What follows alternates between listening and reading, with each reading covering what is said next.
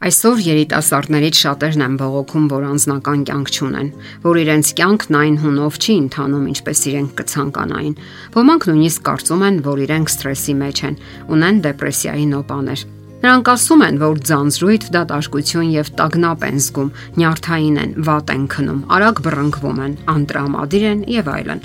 Նշում են նաեւ, որ իրենց չեն սատարում, իրենք միայնություն են զգում։ Այս ամենին գումարվում է նաեւ մտերիմ ընկերների բացակայությունը, հատկապես աղջիկների դեպքում, ովքեր որոշակի տարիքից ավելի խորն են զգում մտերիմ եւ սրտակից ընկերոջ կարիքը, եւ դա ավելի է խորացնում հիասթափության ու դժգոհության զգացումը։ Նրանք մտածում են, որ կյանքն անցնում է իրենց կողքով եւ իրենք այդպես էլ չհասցրին երջանիկ լինել, չեն կարողանում գեղեցիկ հարաբերություններ ստեղծել։ Նման հիմնախնդիր գոյություն ունի երիտասարդները բավարարված չեն իրենց անձնական կյանքից։ Նրանց կարելի է տարբեր խորհուրդներ տալ, սակայն ամենակարևորն այն է, որ կարողանան հստակ որոշել, թե ինչ են ցանկանում կյանքից։ Նույնիսկ գրեն թղթի վրա, թե որոնք են իրենց առաջնահերթությունները, ինչն է առաջին տեղում, ինչը երկրորդ եւ այդպես շարունակ։ Այդ ժամանակ հասկանալի կլինի, թե որ ուղղությամբ է պետք շարժվել։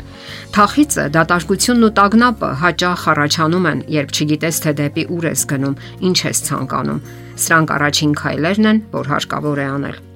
Հաջորդ քայլը պետք է լինի այն, որ պատկերացնեք, թե ինչպես հասնել դրան եւ ինչ քայլեր ձեռնարկել։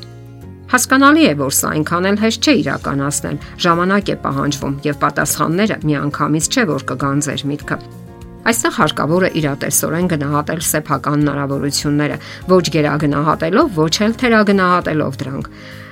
Դրանք կարելի է քննարկել ընկերների, մտերիմների հետ, որովհետև երբեք պետք չէ անտեսել կողքի օգնությունը։ Իսկ ինչ մնում է սատարմանը, ապա սթրեսի մեջ գտնվող մարդիկ սովորաբար հետ են քաշվում հասարակական կյանքից, խուսափում են ընկերակցություններից եւ այդ ժամանակ մարդիկ իրենք լարվածություն են զգում եւ հետ են քաշվում նրանցից։ Իսկ եթե նկատում են, որ օգնության կարիք ու ցանկություն ունեն իրենց դիմացինները, հաճույքով պատրաստ են օգնության ձեռք մեկնել։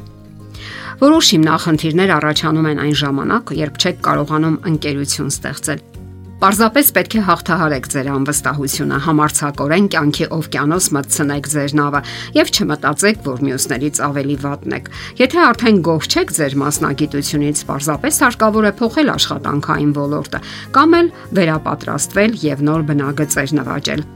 Նոր հմտությունները փոխում են թե մտածողության որակը, ուղղությունը, թե ընկերներին, ընկերակցությունը, ինչը նույնպես դրական ազդակներ կհաղորդի ձեր կյանքին։ Մարդիկ սովորաբար մտածում են, որ դեպրեսիան բացահայտ նշաններով է միայն դրսևորվում, սակայն գոյություն ունեն իրավիճակներ, երբ դեպրեսիան թաքնված ձևով է ընթանում այնքան ժամանակ, մինչև սկսվում են դրսևորվել ակնհայտ նշանները։ Մեր օրերի խելահեղ տեմպերը թույլ չեն տալիս մարդկանց, որ բնականon ձևով հանգստանան։ Երբ յուրաքանչյուր օրը գումար է բերում, մարդիկ հանգստանալուն պարզապես ժամանակ չեն տրամադրում, ինչը վաղ թե ուշ հանգեցնում է աղետի։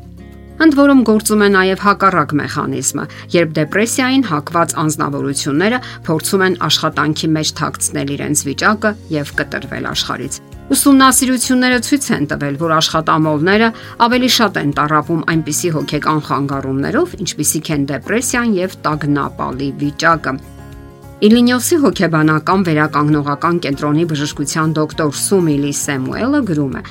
Նրանք ոդքից գլուխ խորասուզվում են աշխատանքի մեջ, որpիսի շեղվեն ճնշող մտքերից կամ փախչեն հիմնախնդիրներից, եւ այդ ամենը պարզապես սրում է դեպրեսիվ իրավիճակը։ Հատկապես մեծ քաղաքներում աղմուկն ու զբաղվածությունը լուրջ հիմնախնդիր է, որը սպառնում է մեր նյարդային համակարգին եւ ի վերջո դրսևորվում գրգռվածության ու բարկության տեսքով ու նաև հսկայական ինֆորմացիան կամ տեղեկատվությունը, որ հեղեղում է մեր ուղեղը զանգվածային լրատվամիջոցների կողմից։ Շատ տներում հերոստացույցը համարյա չի անջատվում։ Նույնը համակարգչի դեպքում է։ Այնինչ մեր ուղեղի վրա ազդում են թե լսողական, թե տեսողական տեղեկատվությունը եւ ի վերջո աղքատացնում մեր հուզական աշխարհը։ Այս ամենին գումարենք նաև հերախոսները, որ ամեն ժամյա լարվածության մեջ են պահում մարդուն եւ իրավիճակը པարս կդառնա։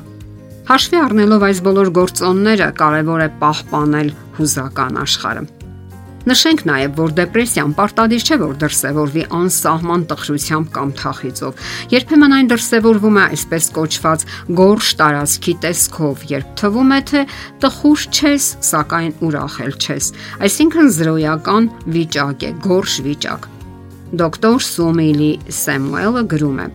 Տրամադրության տատանումները դեպրեսիայի ժամանակ սկսում են երկարաձգվել։ Լինի դա բարկություն, թախիծ, թելիակատար անտարբերություն, ինչը շատ խիստ տարբերվում է իրադարձությունների հանդեպ ճափավորված եւ պատշաճ արձագանքից, եւ դա էլ մի վիճակ է, որից անհրաժեշտ է արագ ազատվել։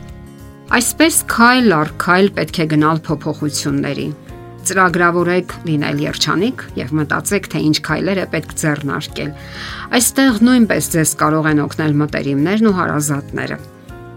Եվ մի մոռացեք կարգավորել ձեր քունը լիակատար հանգստացեք, օգտագործեք ձեր արցակուրտները, ինչպես նաև շփաթվա վերջում տրվող հանգստյան օրերը։